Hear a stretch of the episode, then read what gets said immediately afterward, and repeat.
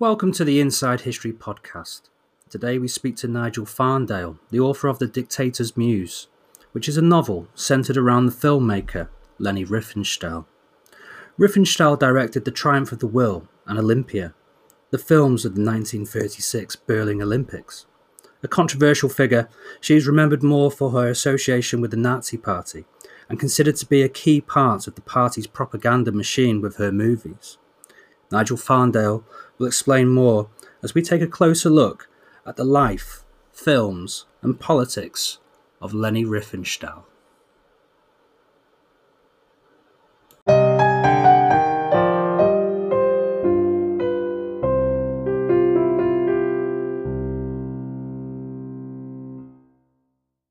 This is uh, historical fiction that you've been writing. What kind of research did you do in order to find out more about uh, Riefenstahl? Um, uh, well, just about everything I could lay my hands on in terms of reading matter. Although there's been a few biographies written of her, um, and I suppose, well, the, my initial idea for this uh, it, it, sort of came about by default in that um, I, I, combine writing, being an author with uh, being a journalist. And back in 2000, I was working as a, as a chief interviewer on the uh, Sunday Telegraph and was asked to um, go and interview uh, Riefenstahl in Germany. She was 98 at the time, incredibly. And um, I couldn't do it because it clashed with another interview I was supposed to be doing, which was with, uh, of all people, Ronnie Corbett. Um, and it, I, I, was sort of, so it was a bit of a tough call on my part, given how uh, interested I was in her the time to extend, but how much more interested I became in her afterwards. And on balance, though, when I think back to that chance of having uh, got interviewed her, um, it was probably as well that I didn't, because the conceit of um, writing historical fiction is that although you're sort of taking real people, you're you're striving towards a sort of a, psychological truth, and that seemed to be, um, or, or, a literary truth, and that seemed to be particularly relevant in her case because the more I researched her life, um, having having well, first of all, I, I read the biographies, and then I, I watched all her films, but then I read her memoirs very carefully, and she was a sort of great one for reinventing herself essentially. Uh, and it occurred to me that she she was the ultimately ultimate unreliable narrator. Um, you know, there'll be there'll be little sort of uh, omissions and, and half truths and, and discrepancies, but also she'd sort of fudge things. She, she would um, change someone's name um, and describe an incident. And, and, for instance, when she went to New York um, to publicize uh, her film Olympia, which was which had been met with great uh, excitement and acclaim in Europe. Um, she she sort of claimed that she stayed at the Waldorf Hotel, but in fact it was uh, a different hotel, a lesser hotel, and and she little things like that. She was she was always sort of fudging dates and just just sort of bending the truth a bit. And this got me thinking. Actually, she would make a very good um, sort of fictional character really, and, and just have having that as a sort of starting point to to try and get to the truth of someone who has a lot to hide in a way, because she she certainly did. Uh, uh, she she was, although she's generally held as being um, the, the, probably the greatest uh, female film director of the 20th century. Certainly, um, no, no less a film critic than the, the New Yorker's Pauline Kael thought so. Uh, she she was nevertheless an incredibly sort of divisive and controversial and ambivalent character, um, and and right throughout her long life, you know, she she was 101 when she died. Uh, she was met with um, uh, you know a certain amount of uh, skepticism and and disapproval. Um, I, I think in a, in a, lot of quarters, and, um, and it just seemed to be. She, she was she was incredibly litigious as well in, in her old age, uh, which which may have meant I, I, dodged a bullet by not interviewing her because my friend and colleague Dave, David um, uh, um, so my, my, brain's gone. David Jenkins, sorry. Um, he, he, went to interview in, in my stead, and he um, showed me all her, his notes that he'd taken at the time. He's actually sitting in her sitting room, so it was good, uh, useful for me when, when writing the book to be able to evoke that sort of sense of being in the room and getting getting the right atmosphere and everything. Um, but she she was incredibly litigious, and any uh, journalists who, who claimed that she was a Nazi would get a, a sort of a, a, writ slapped on them, uh, and she was spent her whole life fought, fighting this, uh, fighting to sort of repair her, her reputation, I suppose, because she was very much uh, in, in, the public imagination aligned with Hitler and the Third Reich, and um, she was the for a while the star filmmaker of the Third Reich, and that was her, her the thing with which she's most associated which kind of leads me. I mean, th- that final part that you're just talking about, how she tries to almost like distance herself from her association with the Nazi Party later on in life. It, it's it's quite interesting because it's almost like she signs like um, a Faustian pact, uh, pact with the Nazi Party. Um, why do you think she was so attracted to them in the first place? Do you think it was purely to further her career, or do you think that there was that, that they were doing something that she actually agreed with at the time? Uh, well, that's that's one of the conceits of, of, writing, trying to get to the truth through, through, fiction, because you do it as a an exercise of empathy. Um, but but re- from reading, from what we know about her, and from what she said in her memoirs, um, uh, which were written 50 years after the event anyway, so she'd had a long time mm. to get a to, to sort of get her version in order in a, in a way. So in a way, it's not as reliable as um, as the diaries of Joseph Goebbels, which were contemporaneous and, and only came to light. They actually came to light just before she published her memoirs. So she would have had access to them, and she she features in his diaries, and and he features a lot in her memoirs.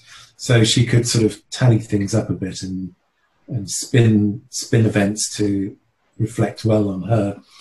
Whether she was sympathetic to them, my well at the end of the war I mean, the official line is that she was uh, at the end of the war the, the, the allies interrogated her and um, concluded after a long investigation that she should be considered a fellow traveller only.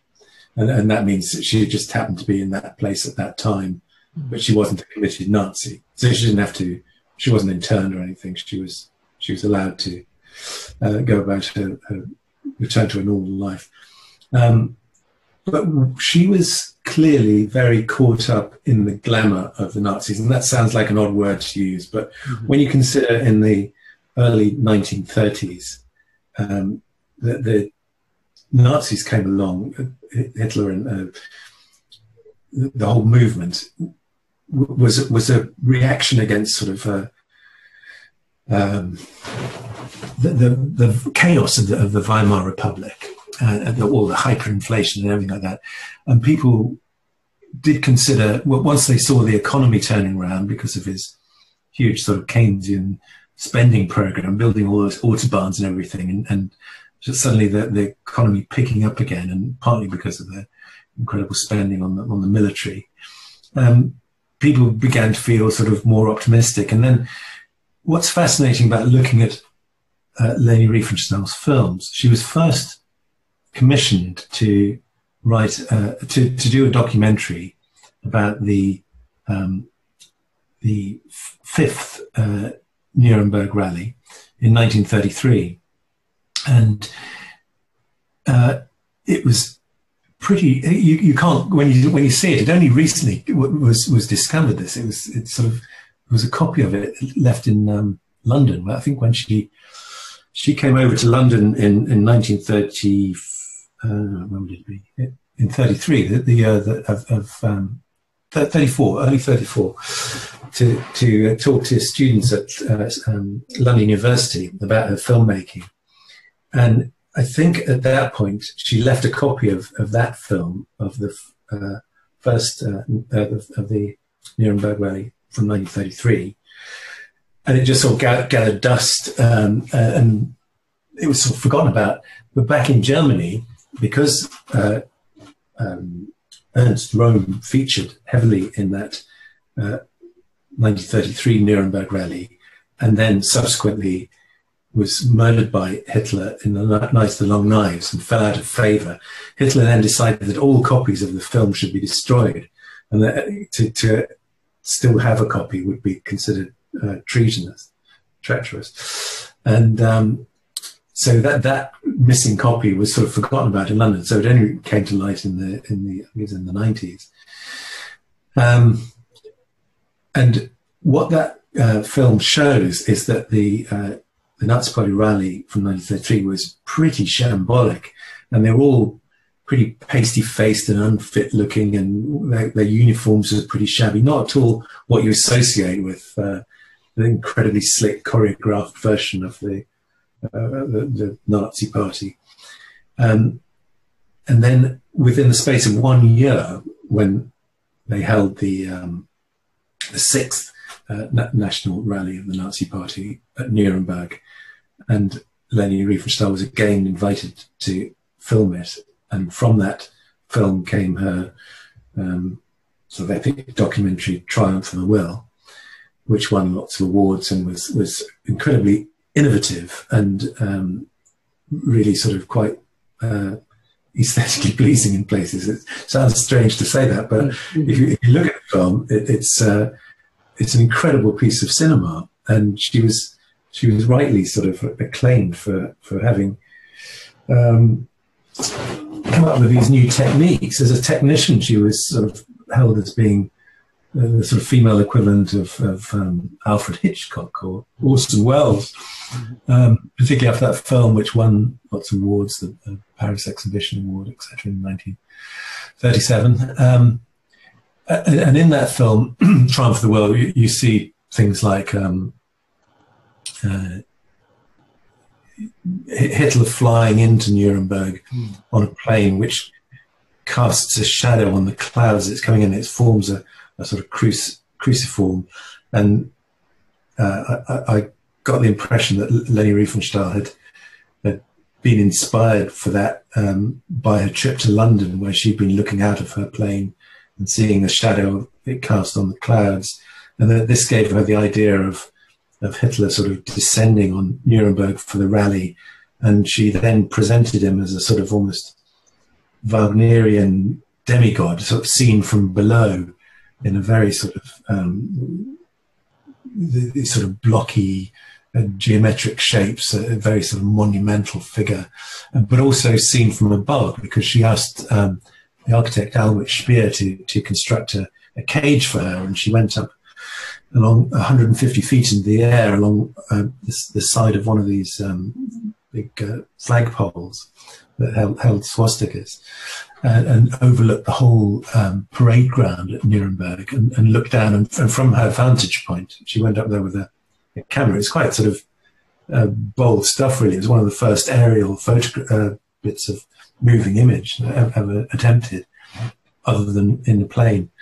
And uh, you can see how the, the as, as the various formations of soldiers, there was the SS and the and the SA, um, as they sort of veer left and right, forming these sort of curves. She, she used different sort of camera lenses, uh, so a, a, long telephoto lens that foreshortened the the, clo- the close-up images and made them sort of blurred. So it's almost like abstract patterns, and you sort of almost forget what you're watching. Um, and what you're watching is actually quite chilling when you realise subsequently what it what it all meant and what uh, what what essentially was going on there, which was to sort of glorify um, Hitler and the, and the, Nazi Party.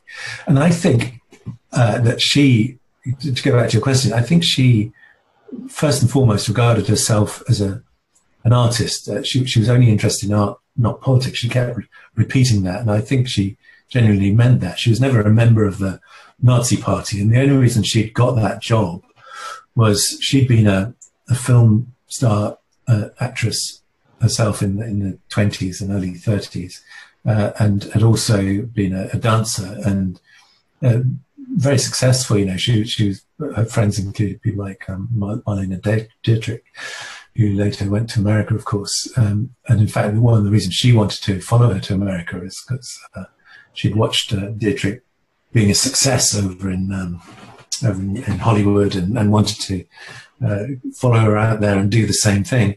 But her sort of she went on this different path, and it was because she um, Hitler had, had, watched one of her films and um, admired it, and and they they sort of got in touch with each other, and she then uh, he, he, was this was on the cusp of him becoming chancellor. He, he, was sort of quite a magnetic figure for a lot of Germans. Everyone was talking about him, and she went to watch one of his rallies, and after that, she wrote him a letter, and um, they got became they became friendly. I think there wasn't anything I didn't think I don't think they had a relationship, although there were lots of rumours.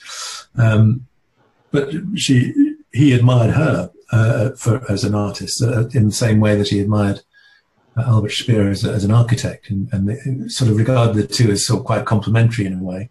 So he then approached her to to make his uh, that first film, which was a a, disaster, and then things like she would instruct him to um, whatever you do, don't look in down the camera lens when you're sort of coming towards the cameras. And he would forget to do this, and he was twitching, and and and it didn't didn't reflect well him. And also that it was very badly choreographed. So so Hitler would be seen walking across the parade ground at Nuremberg with this sort of rabble following him. There was no sort of coherence to it, and uh, she was the one who sort of said, "Look, you've got to get your act together. It's all about image," and, and he sort of bought into that because he was he was very image conscious himself. You know, there's, there's, there's speculation that he, his whole sort of style of delivery had come, been inspired by, of all people, um, Gustav Mahler, who he'd seen perform conducting in uh, in Vienna, who was very uh, expressive, you know, arm waving and all this sort of thing, which he sort of consciously copied.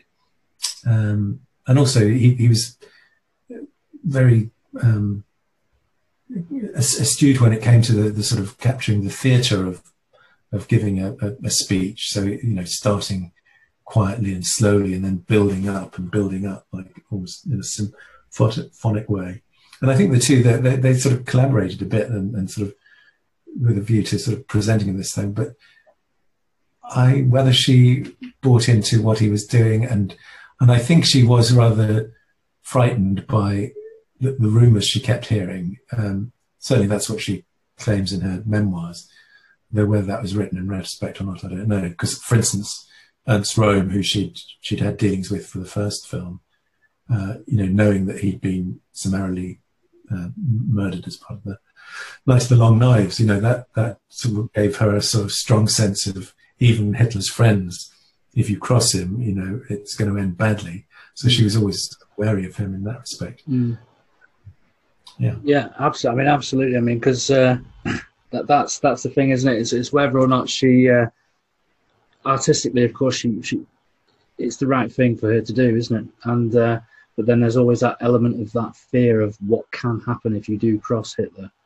It kind of, uh, in some respects, it, it scares you, doesn't it? As a filmmaker, you've got to toe the line in some way, haven't you? Yeah, and I think, like any any, I think it, the fact that the Ministry of Propaganda was sort of, um, actually the, the first film she sort of produced herself in that she'd had some experience of producing and directing. Um, and it partly came out of her pocket. Her brother helped finance it, but certainly the second film, the one that became Triumph of the Will, mm. uh, that, that, that came from uh, was funded by the Ministry of Propaganda, which meant Goebbels was involved, and that sort of made for all sorts of tensions because he he wanted to um, have have a say say in it, and she as a sort of mm. you know very single minded and independent minded director wanted to have autonomy, and that that sort of clash became much more apparent in her subsequent film. Um, she the, the probably the a, a, bigger film of hers uh, and probably a more innovative and influential film was Olympia, uh, uh the, her film of the 1936 Berlin Olympics, and she'd been approached to to do that really on on the on the strength of the success of Triumph of, of the Will, and was sort of probably quite. Um, she she claimed it, it was it was all. She was approached by the Olympic Committee to do this documentary absolutely autonomously without any involvement of the Ministry of Propaganda. But that was one of the half truths that I, I, I, alluded to earlier. That she she retrospectively rather fudged it because they did they were bankrolling it and, and to a, to a lavish degree as well. That they um, the, the, Nazi Party. Um, she, she had a huge crew of, of uh, over 100 uh, cameramen and technicians and people. It was, a, it was like an army of, of people that she was in charge of for, for Linux. And she, she was pretty, um, uh, she pretty had a, much had a run of, the, of these uh, Olympic Games in terms of being allowed to do things like um, she, she had this idea to dig a, a, trench alongside the long jump pit where she could keep her cameras could run on on uh, dollies, and um, that, that could be filmed sort of looking looking up and getting very unusual angles, and, a lot of the ways in which um, to this day the Olympics are filmed are, are hmm. pretty much uh, you know the ideas for, for, for filming in the ways that they did came from that her original film. Um, mm. Another obvious example being the way uh, the, the swimming events are filmed in the Olympics. You know, using underwater cameras. That was all her innovation. Mm-hmm. Uh, and she she would, but what she did in that that film was again using her sort of creative side. She she would do things like um, the, the di- diving sequences are probably the best known because they're, they're, they're incredibly beautiful. They're, they're, they're sort of like swooping birds. these divers seen from strange angles and and there's no she's not that interested in who's winning or who's you know like nowadays you know the the, the, the heats that lead up to the the final sort of gold medal winner. She's just not interested she's interested in the sort of visual um, poetry of it really. And and um, there are some moments where she actually runs film backwards and we'll have a, a diver rising up out of the water and coming back on the board but it's done on such a in such a subtle way you don't even realize that's what's happening because it's part of a sequence of figures fly, swooping through the air like birds. Um, and, and, and it is, it's, it's, an incredible piece of filmmaking. Um, and, and you do, uh, it's a reminder actually that though it's a, it's a very inconvenient truth that, uh, that Berlin Olympics of 1936, otherwise known as Hitler's Olympics, is where the modern Olympic Games were, were invented. The, the, whole sort of notion of uh, starting a journey with um, carrying torches, for instance, that was all one of the ideas that came out of that. And Leni Riefenstahl filmed uh, runners starting out in Greece at, at, Olympia and heading across country uh, to Germany, uh, to Berlin, carrying the torch. That, that all started there and she filmed them. Um, one another of the, her innovations actually was the very opening sequence of that film, Olympia. She has a the the, uh, the, the, discus um, discus throw of Myron uh, is a sort of classical sculpture which um, she has sort of come to life by superimposing a flesh and blood athlete over the top of it, and that that film technique had never been really been tried before. It's the modern equivalent today would be something like sort of deep fake films or something where you get these illusions. But that was that was a, a, a quite a sort of remarkable thing, which has been much imitated since then. Um, and and then the whole business of her filming uh, those Olympics was was an incredible. Uh, physical undertaking almost because um, she almost wore herself to, to exhaustion um, filming it because there were 250 miles of film exposed during the filming of it with all those different cameramen. And she, being a, something of a, a perfectionist, uh, insisted on doing all the editing herself. So it actually took her two years to edit the film before it was then released in 1938. And, um, and she, she had all these gala screenings all around Europe and was you know, she'd go to Rome and uh, uh, wherever, um, all, all, the, all the capitals around Europe, Paris, I mean, um, and would be sort of great sort of fanfare and present, presentations of bouquets of flowers and everything. Uh, and then it was all building up to her arrival in New York for the big premiere there, um, which all was very badly timed from her point of view and went disastrously wrong because by the time she went across on the ship, um, that was when um, Kristallnacht was about to happen. And she arrived and did a first press conference at New York, only to be asked, uh, What do you make of this? Uh, uh, what, has been happening in, in Germany with the, the burning of the synagogues uh, and um, the, the, destruction of the Jewish shops. And she didn't really know anything about it. And, and sort of they it, it took this as her sort of trying to um, sort of co- cover up or spin what was happening. And uh, so she was, I guess, a bit unlucky there. And, and it, the coverage turned so nasty that she didn't even uh, didn't even screen the film. She sort of uh, ended up having to return to Germany, and uh, and that was it. You know, she was by then too associated with the Nazis, and her film career never really recovered. Although she did sort of reinvent herself after the war uh, to an extent. Yeah, I mean, because that that was always um, something that um, I was always wondering about. It uh, it, it is why Hollywood actually didn't want much to do with her, but I think you've actually kind of answered that with uh, um, Kristallnacht and uh, how, how she answered that question. Um, but um, yeah, she, was she was actually because the build up to that Hollywood was very enthralled with her. Really, you know, someone like um, Walt Disney was. Well, he he had some rather rather dodgy sort of fascistic uh, sympathies anyway. Uh, it, it, turned out retrospectively. Um, but he was certainly a, fan of hers. Charlie Chaplin was a, was a big fan of hers. Mm-hmm. Um, she was due to have a, a lunch with uh, Clark Gable. Uh, oh, really? And, uh, you, you, know, that, that was then cancelled when the, all this sort of bad press came and she was uh, Hollywood sort of turned its back on her, and also all, all, the sort of literary figures. One, one of the people um, when, when, she was staying in a hotel, one of the people leading all the sort of chanting outside her hotel was um, Dorothy Parker. And, uh, you know, that sort of all the New York literary set had, had uh, turned up to, to heckle her, really.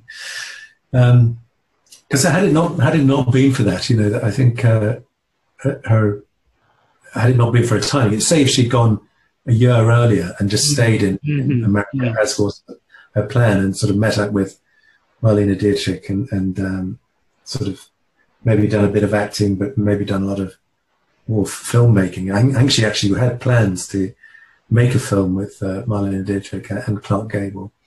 And, um, you know, that, that it has, her story could have been very different. Mm. As it was, she sort of uh, went back to Germany and was I, am not in terms of her relationship with Hitler at, this point. I think Hitler had got to.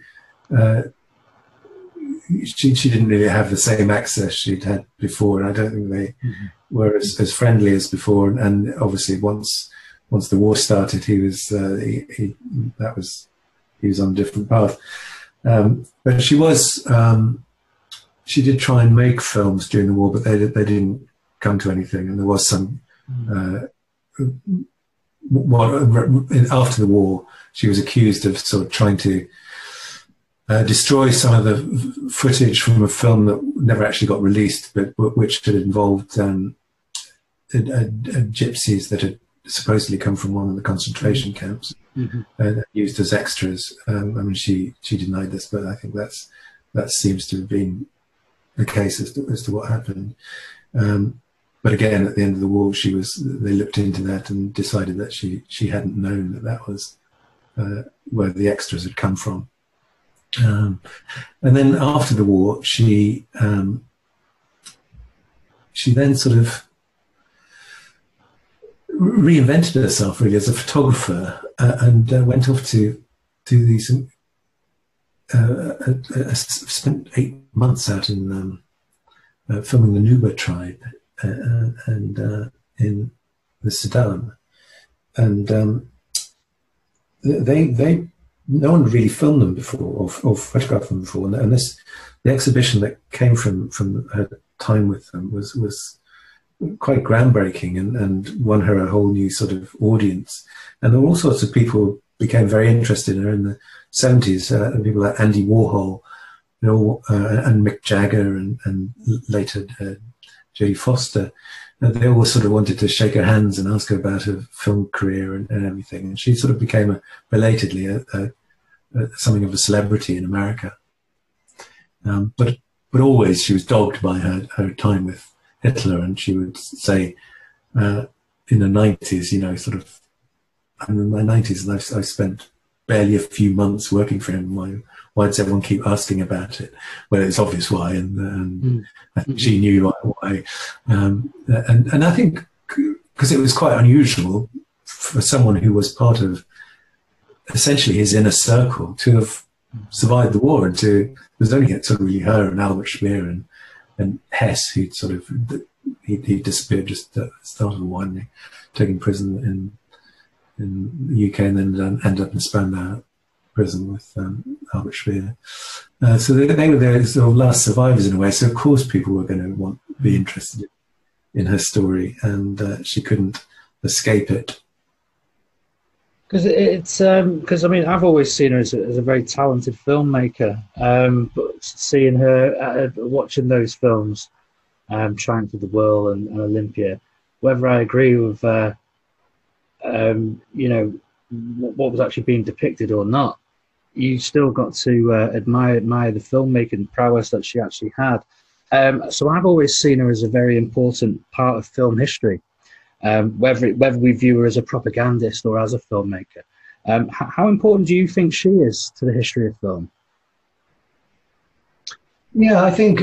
Um, well, it's, it's I, her importance was sort of diminished by people wanting, not wanting to be associated with her. So I think some of the, the, the, the techniques we, have talked about, uh, her, in, her innovations, people wouldn't want to admit that that was, she was the, where they got the idea from. I think mm-hmm. the, after the war, you know, sort of, um, still drawing a veil over it.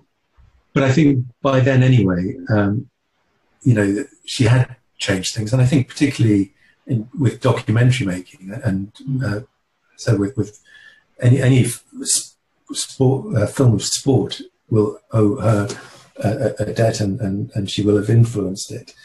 Um, even if people aren't necessarily aware today that that's she was the originator of whatever the te- techniques might be. Um, I mean, I think probably her her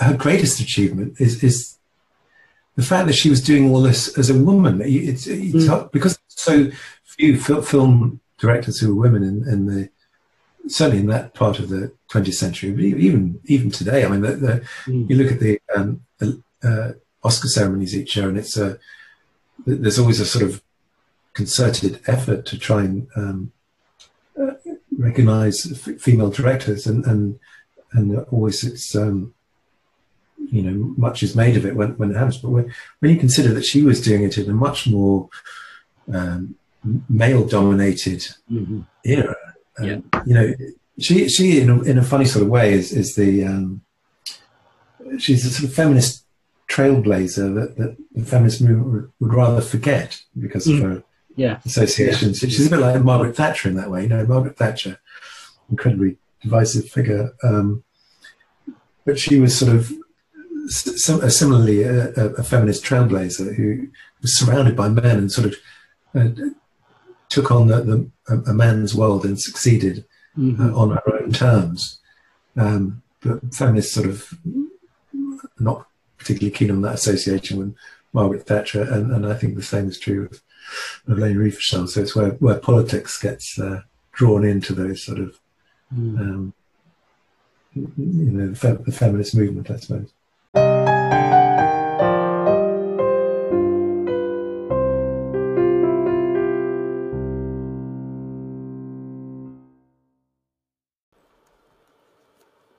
The Dictator's Muse by Nigel Farndale, is released now and available from all good retailers.